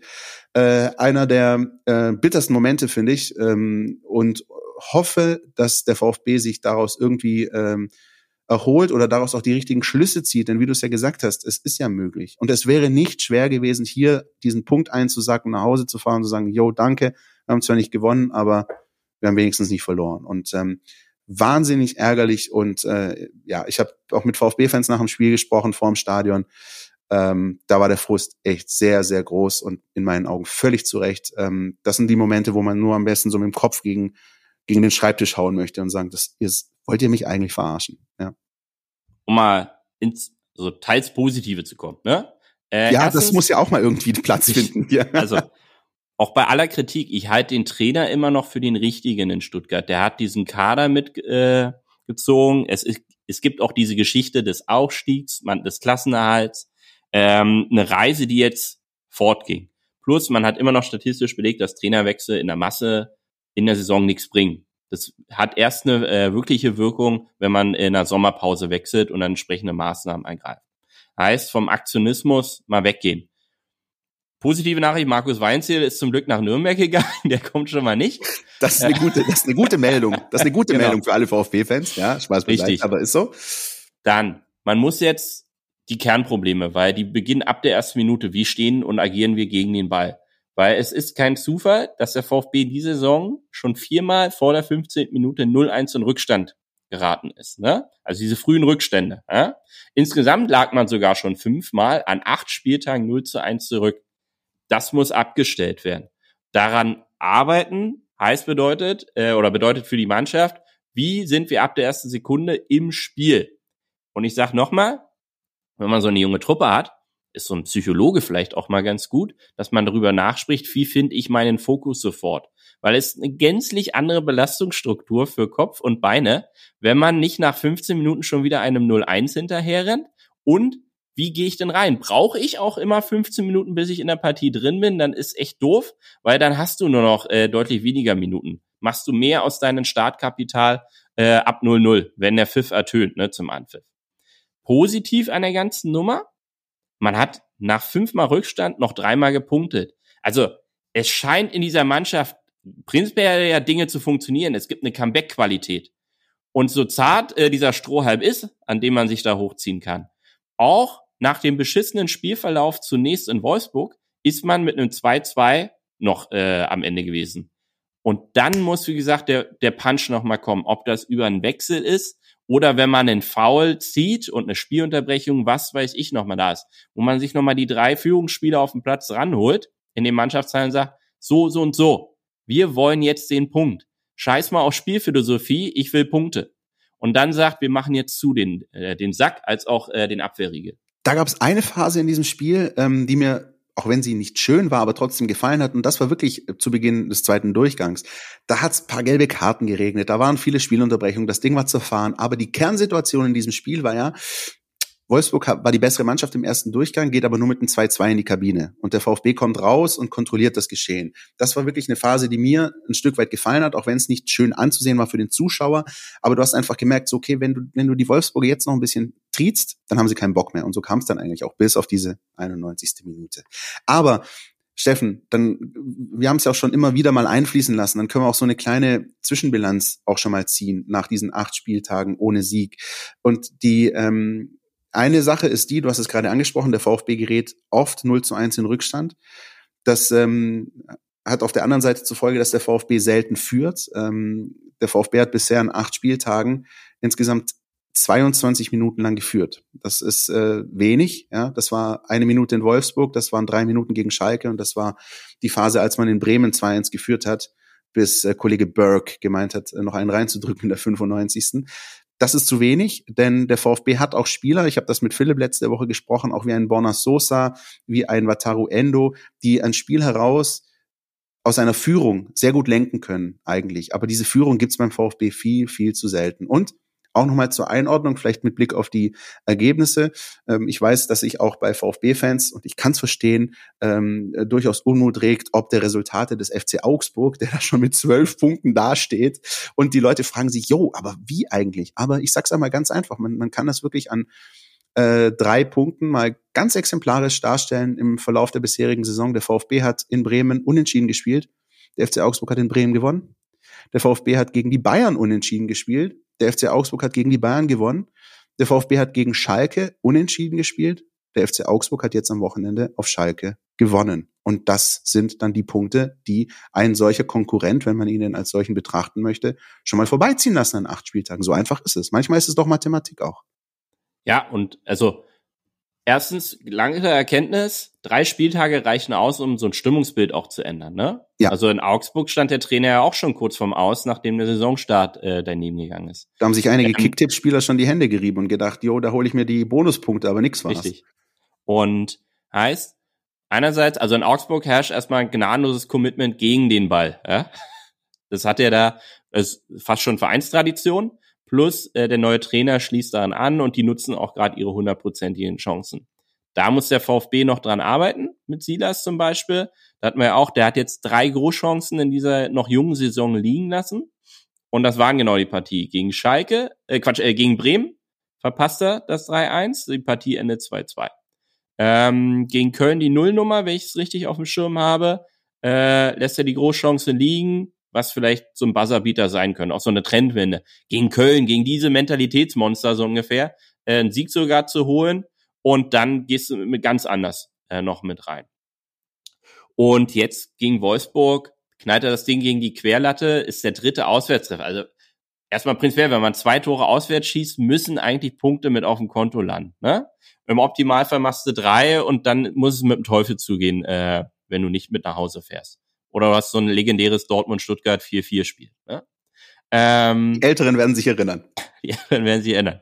Und jetzt muss man halt dann mal ganz klar sagen, okay, wie packen wir das an? Also ich sehe es tatsächlich noch gar nicht so kritisch, obwohl wir jetzt eine Dreiviertelstunde mal sehr brutal die Sachen auseinandergenommen haben.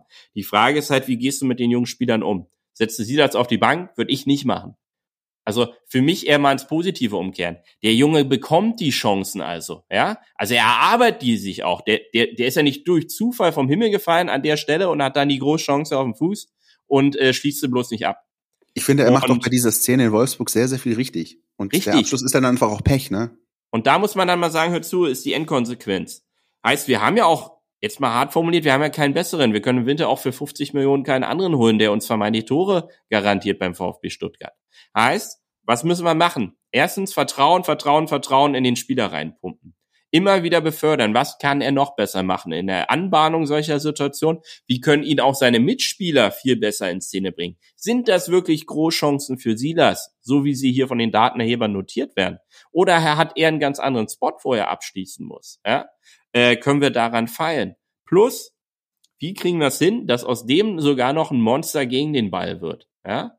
Also, dass er sich darüber auch das als Belohnung wahrnimmt, so gegen den Ball zu agieren, dass daraus Ballgewinne werden, weil das ist auch Fakt. Silas ist ein Konterspieler.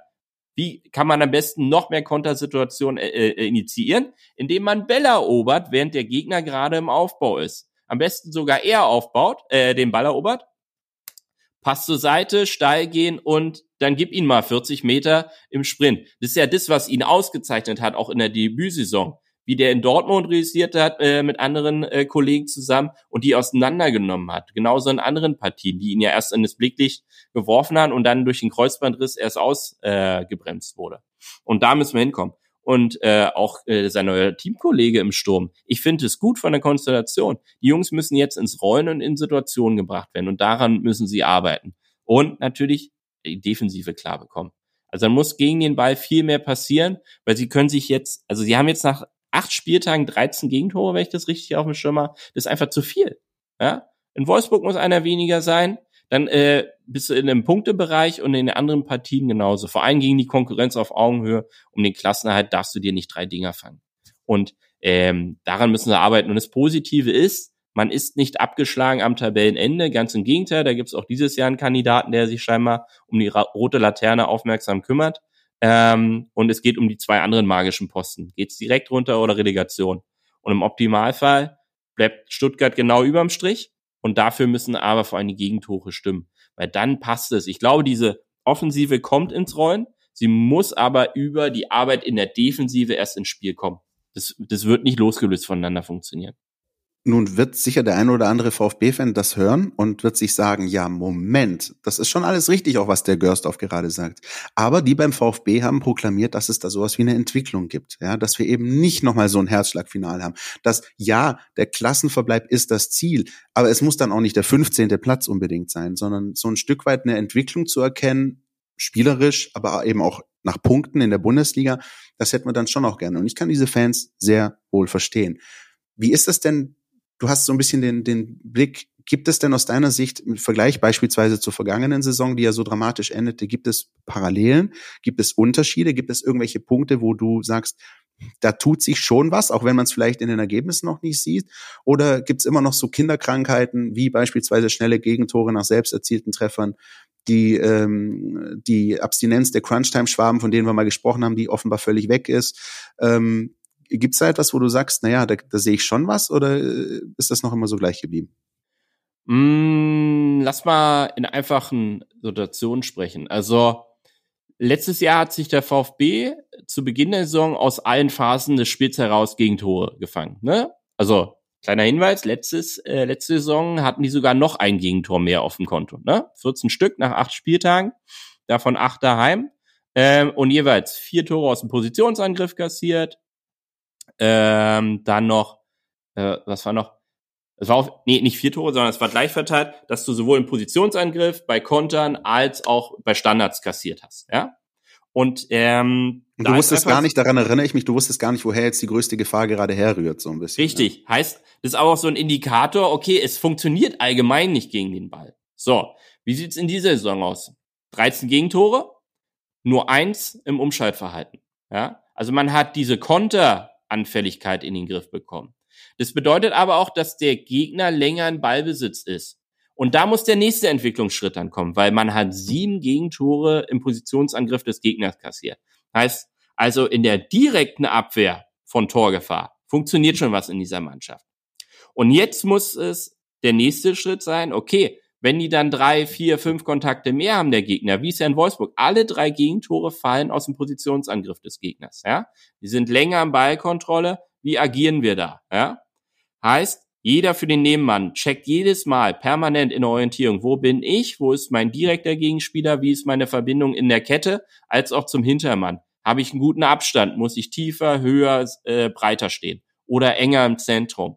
Und das permanent, nicht nur einmal, wie es dann beim Konterverhalten ist, wo man schnell sich orientiert, okay, wo wollen wir hin, wo könnten wir hin, ähm, sondern dann auch immer wieder nachjustieren. Das muss kommen. Naja, und man hat auch schon fünf Standard-Gegentore kassiert. Ist immer gut, wenn man keine kassiert oder zu viele. Davon waren drei in diesem Frankfurt-Spiel und ähm, ja, wir haben es auch am Anfang gehört, ja, in Wolfsburg ist kein Gegentor aus Standards gefallen, aber die Standards waren da. Also die Gefahr war schon auch immer wie so ein Damoklesschwert über den VfB defensiv. Und da muss man dann halt überlegen, okay, wie ist die Entstehung? Wie kommt der Gegner überhaupt zu seinen Standardsituationen? Entstehen die vor allem durch Fouls, was nicht abwegig ist bei der Gelb- und Foul-Thematik? Ähm, entstehen die aus diesen Kontersituationen? Ist auch nicht so abwegig, äh, weil meistens unter Not oder Druck klärst du das Ding in irgendeine Himmelsrichtung und es kann durchaus öfter mal sein, dass dann eben zu einer Ecke geklärt wird. Ne?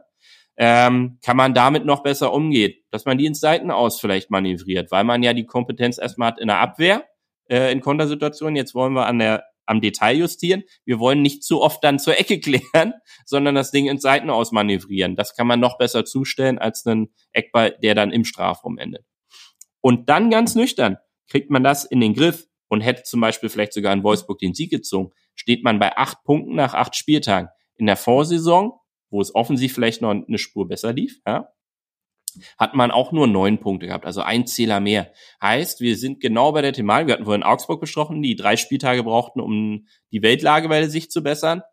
Hätte es genau ein Spiel benötigt. Vielleicht sogar noch den einen Punch gegen Köln oder so. Naja, da hast du sogar noch mehr Punkte als in der Vorsaison. Und darauf jetzt mal aufbauen. Sagen, hör zu. Auch wenn es jetzt hart wird, weil Union kommt. Also eine Mannschaft, die ja vor allem über ihre kollektive Disziplin daherkommt und den Gegner wirklich jeden, ob das nun Bayern oder Stuttgart, mit dem gleichen Respekt entgegentritt. Ja? Und versucht, egal wer unser Gegner ist, wir versuchen den jetzt erstmal einen Spaß am Fußball zu nehmen und dann über eine gleiche gute Stärke im Umschaltverhalten äh, zu Torfolgen zu kommen. Und formal sehe ich zum Beispiel halt euer Sturmduo und unseres auf Augenhöhe. Wenn man so mal so die Komponenten anguckt, einen guten Strafraumstürmer, einen guten Konterstürmer, die miteinander auch können. Das sieht man auch schon in ersten äh, Nuancen bei Stuttgart und bei Union offensichtlich. Das, das harmoniert ja äh, wie ein Ehepaar nach 50 Jahren und goldener Ehe äh, Feier. Und ähm, dann den Aspekt zu haben, okay, wir haben denen das scheinbar sehr schnell verinnerlicht. Was aber auch daher hört, dass die hinter sich eine Truppe haben, die komplett abgezockt ist. Ne? Das ist jetzt auch, also so sehr sich Frankfurt über den 2-0-Sieg äh, äh, feiern konnte, ne? Das Ding hätte auch 2-2 ausgehen können, äh, wenn Trapp nicht wieder einen Jahrhunderttag gehabt hätte, weil der mindestens vier Glanzparaden allein in der Schlussphase hat, wo mindestens ein Tor rauskommen muss. Und dann fehlt es mal am Abschluss bei Union an den gewissen Glück. Wir werden ja gleich noch ausführlich auch über das, über das Spiel gegen Union sprechen, aber hast du auch zufällig das Durchschnittsalter von Union parat? Also wo reihen die sich denn ein im, im Bundesliga, äh, in der Bundesliga-Tabelle? Ist das, weil du, ich finde, Abgezocktheit ist halt nicht nur, aber schon auch eine Frage des Alters. Ähm, es gibt auch abgezockte Spieler, die 19 sind, keine Frage. Aber ich glaube, im Gro äh, zeigt sich das einfach schon noch dadurch, wie viele Spieler, die, wie viele Spiele diese Spieler auf dem Buckel haben und ob sie einfach wissen, wie sie in welcher Situation zu agieren haben. Also Union hat ein Durchschnittsalter von 26,6 Jahren. Mhm. Ähm, das ist damit die drittälteste Mannschaft der Bundesliga. Nur Bochum mit sieben, knapp 27 und Schalke mit knapp 26,7 Jahren im Schnitt ähm, hat noch ältere Kader. Ja? Und das sind dann mal eben äh, fast vier Jahre mehr im Altersdurchschnitt als beim VfB. Und diese Erfahrung sammelt sich vor allem bei den Kandidaten, die da gegen den Ball arbeiten. Und da ist wenig Verschleiß und äh, Schnitt dabei, sondern die, die liefern Handwerkskunst der gehobenen und zuverlässigen Art ab. Ne? Und es ist Handwerk gegen den Ball. Und das, also Während sich viele VfB-Spieler gegen den Ball noch in der Ausbildungsphase sind, haben wir hier zehn Jahre Berufserfahrung gegen den Ball auf dem Platz. Und ähm, das merkt man. Na, also wenn das kein Cliffhanger für unseren letzten Part ist, in dem wir auf das Spiel gegen Union schauen, dann weiß ich auch nicht. Was wir jetzt machen, ist ganz kurz in die Werbung gehen. Du willst nicht nur jede Woche den Podcast hören, sondern zu jeder Zeit voll über den VfB Stuttgart informiert sein? Mit dem Mein VfB Plus Abo bleibst du immer auf Ballhöhe. Erhalte Zugriff auf das Matchcenter, Live-Ticker, multimediale Inhalte und vieles mehr. Jetzt die Mein VfB App runterladen und das Abo vier Wochen kostenlos testen. Verfügbar im Apple App Store und im Google Play Store. Und dann hüpfen wir von der Werbung direkt in die NLZ News. Neues von den Nachwuchsmannschaften. Die NLZ News, die wir heute aufgrund der Lage der Nation bei den VfB-Profis ein bisschen kürzer halten. Ähm, kurzer Blick auf das, was sich getan hat und noch tut am kommenden Wochenende. Die VfB-Frauen haben sich bestens erholt von ihrer ersten Saisonniederlage, haben mit 4 zu 0 gegen den TV Derendingen gewonnen. Drei Tore dabei. Theresa Böppler, herzlichen Glückwunsch, Riesenleistung. Wer will, kann sich die Tore auch gerne anschauen bei uns in der App. Da haben wir euch das YouTube-Video mit den Treffern verlinkt. Als nächstes geht's äh, für das Damenteam auswärts zum FV Löchgau. Anpfiff ist am Sonntag um 14 Uhr. Die U21 von Frank Farnhorst, mit dem Philipp und ich äh, ja in der vergangenen Woche das Gespräch führen durften, hat äh, die Serie fortgesetzt. Die ungeschlagene Serie 0 zu 0 gegen den FC 08 Homburg im Heimspiel. Trainer Frank Farnhorst hat auch hinterher gesagt, ja, ist er im Großen und Ganzen zufrieden. Äh, mit ein bisschen mehr Konsequenz hätte man das Ding sogar gewinnen können. Aber unterm Strich der nächste Punkt für den VfB 2. Da geht's am kommenden Samstag 14 Uhr auswärts zu Hessen-Kassel. Und bei U19 und U17 ist die Länderspielpause vorbei. Da geht's dann also auch wieder in den Ligen weiter. Für die U19 des VfB zu Hause gegen den SC Freiburg, Samstag 13 Uhr. Und für die U17 des VfB zu Hause gegen den TSV 1860 München, die Löwen, Sonntag 11 Uhr. Also auch da wieder einiges geboten. Heimspiele auch auf dem VfB-Gelände. Lohnt sich wie immer. Ich glaube, das ist schön, dass da die Kicks weitergehen. Und Steffen, ein Heimspiel hat der VfB auch am Sonntag 19.30 bisschen ungewöhnliche Zeit. Das liegt daran, dass ihr irgendwie durch Europa tingeln müsst donnerstags. Sonntag 19.30 gegen den ersten FC Union Berlin. Und ähm, wenn man sich so die vergangenen Spiele anschaut, schreit eigentlich nach dem Unentschieden, oder wie siehst du es? da lacht er. Äh, da man ja fast vermuten muss, dass Bayern Dortmund sechs Stück einschenkt. Äh, und wir natürlich unsere Meisterträume aufrechterhalten wollen, um so die Tabellenführung verteidigen. Ne? Ähm, ich hätte, äh, unentschieden würde ich sogar gekauft nehmen. Also erstens äh, durch diese Doppelbelastung mit äh, Europa, das fordert die Unioner ungemein. Also das merkt man, läuft von den Ergebnissen her nicht, aber sie liefern erstmal ab, den Gegner auch da das Leben schwer zu machen. Deshalb verliert man nur 1-0. Vorne klappt's halt noch nicht so. Passiert. Heißt aber auch, die Trainer haben jeweils immer nur so drei Tage Zeit, ihre Mannschaft auf den kommenden Gegner einzustellen, äh, plus die Reise äh, dazwischen, die einfach ein Störfaktor ist, nicht was das Körperliche angeht, sondern Trainingszeit, Vorbereitungszeit geht flöten. Und jetzt gehen wir äh, zum VfB, ja? die heiß wie Frittenfans sind, hoffentlich dann am Sonntag aus äh, VfB-Fansicht, weil man äh, diese Schmach von Wolfsburg tilgen will gegen eine Mannschaft, die aus Schweden kommt, ähm, vielleicht wieder kein Erfolgserlebnis hatte und dann in der Bundesliga erneut performen muss. Und dann 1-1, 2-2 würde ich direkt nehmen. Ich glaube definitiv, das hat auch die Stuttgart-Partie, äh Quatsch, ähm, die Union-Frankfurt-Partie gezeigt, wie man Union knacken kann. Und dafür hat der VfB nämlich so ein paar Zockerjungs äh, vorne in der Offensive, die in 1 gegen 1 Situationen den Mut nehmen müssen mal ins Duell mit so einem eisernen Riegel äh, zu gehen, dann kommt man da durch. Ja? Plus Konterstärke ja bei Stuttgart durchaus vorhanden ist. Jetzt ist die Frage, wie arbeitete der VfB am Sonntag gegen den Ball? Bei Union habe ich eine ganz gute Vorstellung davon, weil die wird gnadenlos sein, von der ersten Sekunde an. Heißt, geht der VfB in Führung? Was macht er damit? Gerät er in Rückstand? Wie geht er damit um? Rennt er blind rein? will unbedingt den Ausgleich erzielen oder geht das an, abgezockt an und stellt sich entsprechend hin, weil das hat auch Frankfurt gezeigt. Mit Gas und einer guten 1 gegen 1 Situation kriegst du die geknackt. Hast du die Geduld, das auch öfter mal dann auszuspielen, ne? Auch die Präzision. Und ich glaube, beide Mannschaften werden treffen und ich glaube auch an eine Punkteteilung. Na, ich glaube, das würde der eine oder andere Fan auch nehmen. Ich glaube tatsächlich, ich würde es auch tun. Ähm, du hast gerade schon noch die Frage aufgeworfen, wie kann denn der VfB Union knacken? Mit dieser Frage hat sich natürlich auch unser Jonas Bischofberger dezidiert auseinandergesetzt und den hören wir an der Stelle. Jonas, bitte. Die Mein VfB Taktiktafel. Hier geht's ins Detail. Union Berlin reist als Tabellenführer zum VfB Stuttgart ähm, und als ein sehr kurioser Tabellenführer, äh, wenn man auf die Zahlen blickt. Dann hat Union nur eine Expected Goals Differenz von plus minus null. Und bei den eigenen Expected Goals sind sie sogar die drittschwächste Mannschaft der Liga.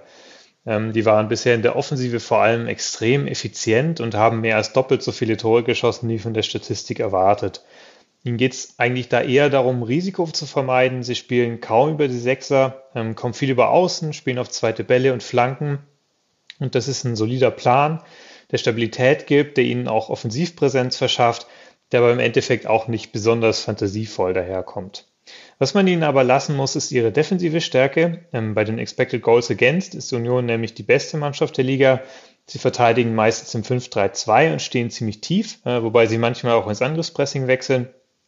Ähm, aber meistens überlassen sie dem Gegner den Ball. Sie verteidigen sehr kompakt und sehr intensiv. Ähm, das ist zum Beispiel auch ein Unterschied zu Wolfsburg. Die standen zwar im Zentrum kompakt, haben aber relativ schlecht nach außen verschoben. Das ist bei Union anders. Die nehmen ihre Kompaktheit zu 100 Prozent auf den Flügel mit und schaffen es zentral und auf Außen gut zu stehen und auch Zugriff zu bekommen äh, und nutzen da auch ihre Fünferkette, die sehr mannorientiert verteidigt und teilweise auch ähm, dabei sehr weit aus der Position raus verteidigt. Dagegen wird es natürlich schwierig für den VfB Stuttgart, Schwachstellen zu finden. Ähm, ein guter Ansatz wäre, dass man irgendwie versucht, dieses sehr kollektive System von Union ins individuelle Verteidigen zu zwingen und dadurch eben auch individuelle Schwächen offenzulegen, die Union durchaus hat. Ähm, das kann mit langen Bällen sein, äh, wenn sich die Gelegenheit bietet. Das kann auch über Seitenwechsel sein, wenn man die sehr schnell und sehr druckvoll an den Mann bringt. Ähm, dadurch kriegt man dann vielleicht doch mal äh, die entscheidende 1 gegen 1 Situation auf dem Flügel. Und so könnte dann vielleicht doch was gehen am Sonntag. Vielen Dank an den Kollegen Bischofberger, der sich äh, wie immer dezidiert mit dem Gegner befasst hat. Und das machen wir jetzt auch, ähm, wohl wissend, dass wir natürlich auch auf die VfB äh, Situation noch schauen werden mit Blick auf das Spiel. Aber Steffen, um mal äh, Katja Epstein zu zitieren, ich glaube, das würde Kollegen Philipp Meise gefallen. Die hat mal gesungen, was hat sie, was ich nicht habe? Was hat sie, was hat sie, was hat sie? Um das mal umzuformulieren, was habt ihr, was wir nicht haben? Was habt ihr, was habt ihr, was habt ihr? Wie allein dieses Spielen gegen den Ball, diese Konsequenz auch im Rhythmus Donnerstag, Sonntag, Donnerstag, Sonntag. Wie und warum? Warum seid ihr so gut? Mm, ich glaube, seit zwei, drei Jahren machen die unfassbar viel in der Sommervorbereitung schon mal richtig. Alle Spieler sind fit. Ähm, das ist auch die Frage, wie monitort äh, und überprüft der VfB seine Trainingssteuerung äh, im Vergleich zum Beispiel zur Union.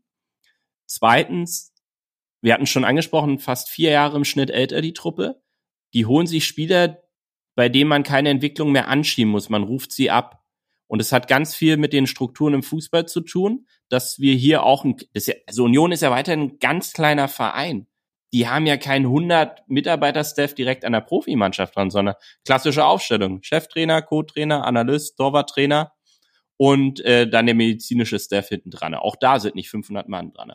Und vor allem ist das der Eindruck, um, um kurz reinzugrätschen, vor allem ist mein Eindruck, dass Ihnen das auch ja weiterhin bewusst ist. Also da besteht ja, zumindest aus der gesunden Distanz, die ich zur Union habe, ja überhaupt nicht irgendwie der Anflug von wir heben ab oder so. Richtig. Und weil die sagen, hör zu, wir können uns aktuell keinen größeren Staff leisten oder wollen das auch nicht, sagen wir, wir wollen auch ein fehlerunanfälliges Spiel haben. Ne? Und das muss aus dem Kollektiv von jedem Einzelnen mitgetragen werden. Und dafür holst du dir dann Spieler, die eben Ende 20, Anfang 30 sind, für die ganz wichtigen sollen, und kannst die inzwischen sogar ergänzen mit jüngeren Spielern, die jetzt sukzessive einkommen. Das ist aber jetzt auch erst der Fall. Und in Anführungszeichen Mut aufbringen, auch mal einen 25-Jährigen einzuwechseln, der beim VfB quasi einen, äh, einen Silberrücken darstellen würde schon fast, ja. Und dann sagst du, hör zu, wir wollen jeden Zweikampf so angehen, dass wir ihn gewinnen. Und wenn wir es nicht machen, auf jeden Fall den Gegner dabei stoppen. Und zwar in einer Zone, wo es für uns noch nicht brandgefährlich wird, im Sinne von zu nah am Tor oder noch Gelbkartenbelastung. Dadurch entstehen dann die Endstatistiken. Ne? Union fault am meisten, hat aber die wenigsten Karten der Bundesliga. Beim VfB fast umgedreht, die Systematik. Und wenn du dann an den entscheidenden Punkten auch Druck auf den Gegner ausübst, und das wird für den VfB entscheidend sein, wie laufen wir zurück? Wenn da nur einer sprintet, können Sie noch sehen, wie Becker zur Kurve abdreht und äh, jubeln kann. Der Rest äh, trifft sich dann direkt an der Mittellinie zum Wiederanstoß. Denke ich direkt an das 0-1, das Union in der vergangenen Saison in Stuttgart erzielt hat. Ich weiß nicht, ob du dich daran erinnerst. Gab es auch einen Ballverlust. Ich weiß nicht, ob es Karasor war. Ich weiß nicht mehr genau. Jedenfalls, dann ging es ganz schnell. 1, 2, 3 und Avonie stand an, an der Strafraumgrenze, zieht ab. 0-1. Ende. Genau. Ja, und, und Union das ist genau das, das ist das, was Union einfach ausmacht und das ist das, wo, glaube ich, der VfB wahnsinnig drauf achten wird müssen. Und jetzt ist aber so, dass beispielsweise, und das ist die nächste Frage, die ich an dich habe, du merkst, ich habe viele Fragen, was, was Union betrifft, dass ja dieser Avonie nicht mehr da ist und viele gedacht haben, naja, was passiert da jetzt? Ich, meine, ich will jetzt auch gar nicht von anderen Spielern, die den Verein verlassen haben, äh, Kruse, Prömmel, will ich gar nicht anfangen. Aber dass ein Avonie dann einfach weg ist, der einfach eine absolute Säule in der Offensive war und man dann einfach diesen äh, Kollegen Sibachö scoutet, holt, verpflichtet, der einfach ähm, anderer Typ Stürmer, rein technisch, aber einfach trotzdem quotentechnisch genau da weitermacht, wo Avonie aufgehört hat. Ähm, da muss ja verdammt viel auch richtig laufen beim Thema Scouting und wie füllen wir unseren Kader wieder auf nach Verlusten. Richtig. Plus, ähm, auch der passt ja vom Altersgefüge da ganz gut rein, weil er ist nicht 18, ne? Oder die nächste Hoffnung im Jahrhundertsturm, sondern der hatte auch seine Brüche und äh, Stationen schon in der Karriere hinter sich. Ne? Plus, der ist ja wirklich noch mal ein Upgrade. Also der, der hat ja wirklich eine, äh, eine Kontrolle im Fuß, äh, was bei Avonie ja schon manchmal ambitioniert war, äh, wie sein erster Kontakt war. Hat die gleiche Körperlichkeit, vielleicht sogar noch ein bisschen ausgefeilter und ein noch besseres Kopfballspiel das Kopfbeispiel finde ich beeindruckend. Der kann teilweise, versenkt er die, die Dinge ja ähm, auf Bauchnabelhöhe mit dem Kopf äh, einfach ins Eck hinten rein. Ähm, da muss die Flanke noch nicht mal so 100% tipptopp sein. Er verarbeitet sie einfach perfekt. Also das ist mir besonders aufgefallen. Und das ist das Timing. Also Urs Fischer will geführt seit vier Jahren, dass die Flanken immer auf den kurzen Pfosten kommen. Er hat zum ersten Mal äh, äh, scheinbar den Stürmer gefunden, der es vom Timing her auch endlich hinbekommt. Und äh, wenn er eine Hundertstel früher ist in Frankfurt, schießt er wieder das 1-0 so, dass die Flanke auf den kurzen Pfosten kommt, er köpft drauf, kommt diesmal ein bisschen zu spät, kommt trotzdem an den Ball, ähm, aber der Druck fehlte dann. Und da wird's halt auch spannend, ähm, wenn auf links, beziehungsweise gegen den Ball, rechts Stuttgart, wieder einen Schläfer hat mit Sidas vorne drin und eine 2 gegen 1 Situation kommt, dann wird's teuer weil ich traue äh, Jordan schon zu, da durchzuziehen. Jetzt gehen wir davon aus, auch alle fit äh, und spielberechtigt. Ähm, die Flanken werden so oder so kommen. Und das ist halt das Gebot bei Union. Äh, wir wollen ganz viele Flanken da eben reinbringen, deshalb sind sie in den Statistiken auch immer weit mit vorne, weil sie wissen, sie haben den Endabnehmer dafür auch da vorne drinne. Und das müssen sie, das werden sie auch in der Analyse vorher äh, registriert haben beim VfB. Dafür sind sie auch gut genug aufgestellt. Die Frage ist, wie es die Jungs vermittelt bekommen, plus dann auch umgesetzt bekommen. Und da sehe ich weiterhin die größten Vakanzen, ähm, weil du jedes Mal die junge Mannschaft wieder da einnorn musst, die Basics abzurufen, plus dann auf die Details beim Gegner einzugehen. Und ähm, naja, also Union ist mit das beste Team, wenn es um frühe Frühung geht. Ich wollte es gerade ansprechen. Ich wollte es gerade ansprechen, verdammt. Ja, so ist es nämlich. Die Anfangsphase wird wahnsinnig wichtig aus VfB-Sicht. Ja. Machen wir uns nichts vor. Und also toi toi toi, dass sie die überleben, weil sonst läufst du wieder dem 1-0 einer Mannschaft äh, hinterher gegen eine Mannschaft, die gegen den Ball, glaube mit gerade das Beste ist, was es in der Bundesliga gibt. Erst recht, wenn man äh, eine 1-0-Führung im Rücken hat. Ja. Wenn es etwas gibt, was ich bei Union ein Stück weit als Schwäche, ich weiß nicht, ob es eine Schwäche ist, aber so als als als Malus ausgemacht habe, dann war es ja das, wenn man sich auch die beiden Spiele gegen den VfB anschaut, dass da Union schon latent die bessere Mannschaft war in diesen beiden Begegnungen aber in meinen Augen zu wenig konsequent auf das zweite gegangen ist und sich einfach so dann einfach in der 90. noch das 1-1 gefangen hat. Ist das was, was man da auch durchaus erkennt oder haben da die VfB-Fans nochmal eine Chance auf einen Wahrheit-Fagier-Moment äh, in der 90. am Sonntag? Na, entweder ist es der Soli-Rückschlag äh, äh, jedes Mal für die Schwarmen, die wir im Prenzlauer Berg aufgenommen haben, dass wir auch was zurückschicken in Form von Punkten. Habe ich mir auch schon überlegt, äh, ja. Aber ich glaube, dass es diese Saison äh, in dem Sinne abgestellt wurde, weil man wenig hinten raus anbrennen lässt bisher. Stand jetzt. Also nach Führung hat man immer gepunktet, in den meisten Fällen sogar gewonnen. Einmal jetzt in Rückstand geraten, keine Comeback-Qualität. In dem Sinne bewiesen, wenn es um das Ergebnis geht. Wenn ich mir die Leistung jedoch angucke, war das ziemlich stark von Union, auch wenn es mit einer Niederlage endete.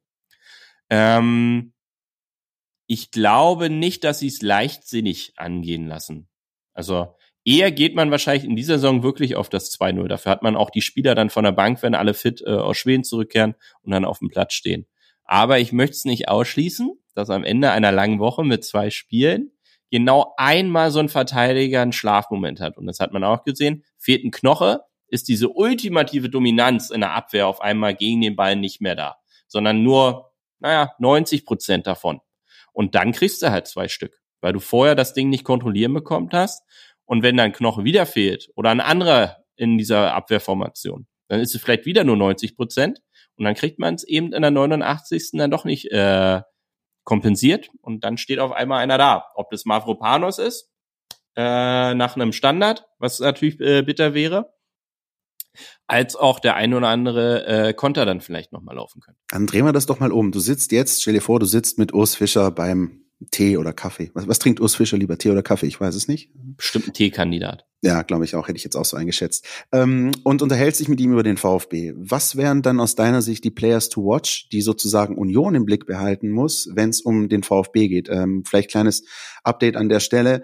Äh, Borna Sosa, der jetzt in Wolfsburg ja gefehlt hat, ähm, sollte wieder eine Option sein nach seiner Erkältung, die er sich bei der Länderspielreise zugezogen hat. Wataru Endo musste in Wolfsburg auch verletzt raus, ist offenbar aber glücklicherweise nur ein Schlag äh, auf den Oberschenkel, so dass auch er eine Option zumindest Stand jetzt äh, Mittwochnachmittag noch darstellt für Sonntag. Sind das so zwei Spieler oder würdest du jemand ganz anders rauspicken wollen im, beim Tee mit Urs Fischer? Zwangsläufig. Also erstens, weil sie die erfahrenen und wichtigen Säulen dieser Mannschaft sind. Also das, das Spiel wird auch über links stattfinden und maßgeblich äh, von Sosa vorangetrieben. Und der steht ja dann direkt gegen Becker. Ja? Und dann ist natürlich die Frage, wie also wie müssen wir mit unserem eigenen Spieler Becker umgehen, dass der schon noch gegen den Ball arbeitet, was früher nicht seine Stärke war, dieses Jahr besser geworden ist, weshalb er wiederum ja auch in diese vielen Umschaltsituationen kommt. Weil also quasi hat, hat er den Schritt schon vollzogen, den du gerne von Silas sehen würdest. Exakt. Mhm. So sehe ich das.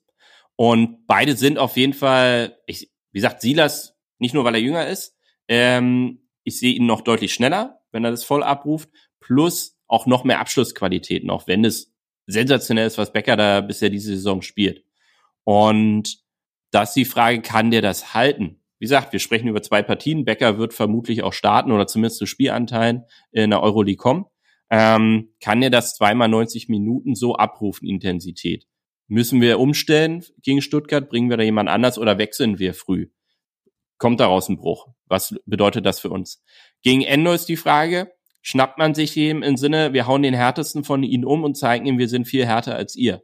Also kauft man den relativ schnell den Schneid ab, weil Endo wiederum auch in der Spieleröffnung ganz wichtig ist beim VfB. Nimmt man ihnen da schnell den Drive aus dem Spiel, indem man da bewusst drauf geht. Genauso helfen wir Becker, indem wir äh, Sosa öfter mal doppeln. Ne? Kommt noch von hinten einer mit mehr Druck schon frühzeitig raus, und, äh, um da zu unterbinden und Becker zu supporten. Und dann ist natürlich die Frage, ähm, wie nehmen wir an einem Spielaufbau raus? Also können wir da frühzeitig vielleicht einen stören, dass wir vorne die zwei aktiver anlaufen lassen? Anders als normal, dass man ja ein bisschen tiefer steht, aber um da schon Krach zu holen, weil auch Union weiß, Stuttgart ist verunsichert, die, die müssen jetzt schon wieder punkten. Es ist schon wieder ein Muss, kein Kann, ähm, um nicht komplett da äh, in roten Bereich rein zu äh, cruisen. Und da ist dann die Frage, die erste Viertelstunde richtig schön Stress machen, was Union ja eh gerne macht, um dann vielleicht nochmal einen Schritt mehr zu gehen und da das 1-0 zu erzielen. Sehr, sehr spannend. Ähm, ich glaube, dass auch in diesem Spiel sehr, sehr viel drinstecken wird. Ähm, hoffe, dass wir euch da draußen auch gut mitnehmen konnten. Ähm, auch, wie gesagt, nochmal ausnahmsweise ein bisschen ausführlicher auf das vergangene Spiel eingegangen sind, weil das, finde ich, so viel zu bieten hatte, dass sich da die Diskussion gelohnt hat, zumal wir unseren Datenexperten da haben, der das Ganze auch noch mit Zahlen belegen kann. Äh, Steffen, äh, vielen, vielen Dank, dass du dir die Zeit genommen hast, mit mir hier ein bisschen das alles auseinander zu klamüsern. Ich ähm, drücke äh, alle Daumen für Union in Malmö ist es, ne? Malmö FF, stimmt das? Richtig. Ja, sehr schönes Stadion übrigens äh, und, und sehr sehr stimmungsvoll auch. Ähm, da drücke ich natürlich alle Daumen. Für Sonntag überlege ich mir das nochmal, aber ich glaube, vielleicht nehmen wir einfach das unentschieden, ja, je nach je nach Spielverlauf. Ähm, und ähm, wir hören uns bestimmt ganz bald wieder, ne? Sehr gut. Ich wünsche auf jeden Fall den VfB Stuttgart für den Rest der Saison. Toi, toi, toi, ganz viel Erfolg. Und ja, auch für Sonntag. Wie gesagt, den Punkt kaufe ich auch, kann ich super mit leben. Und die Tabellenführung holen wir uns schon irgendwie wieder zurück danach. Tja, in diesem Sinne schöne Grüße äh, an die Säbener Straße ne, von einem Unioner und schöne Grüße von mir an euch VfB-Fans da draußen. Habt ein schönes Wochenende und wir hören uns in der nächsten Woche wieder. Bis dann. Podcast statt. Der Mein VfB Podcast von Stuttgarter Nachrichten und Stuttgarter Zeitung.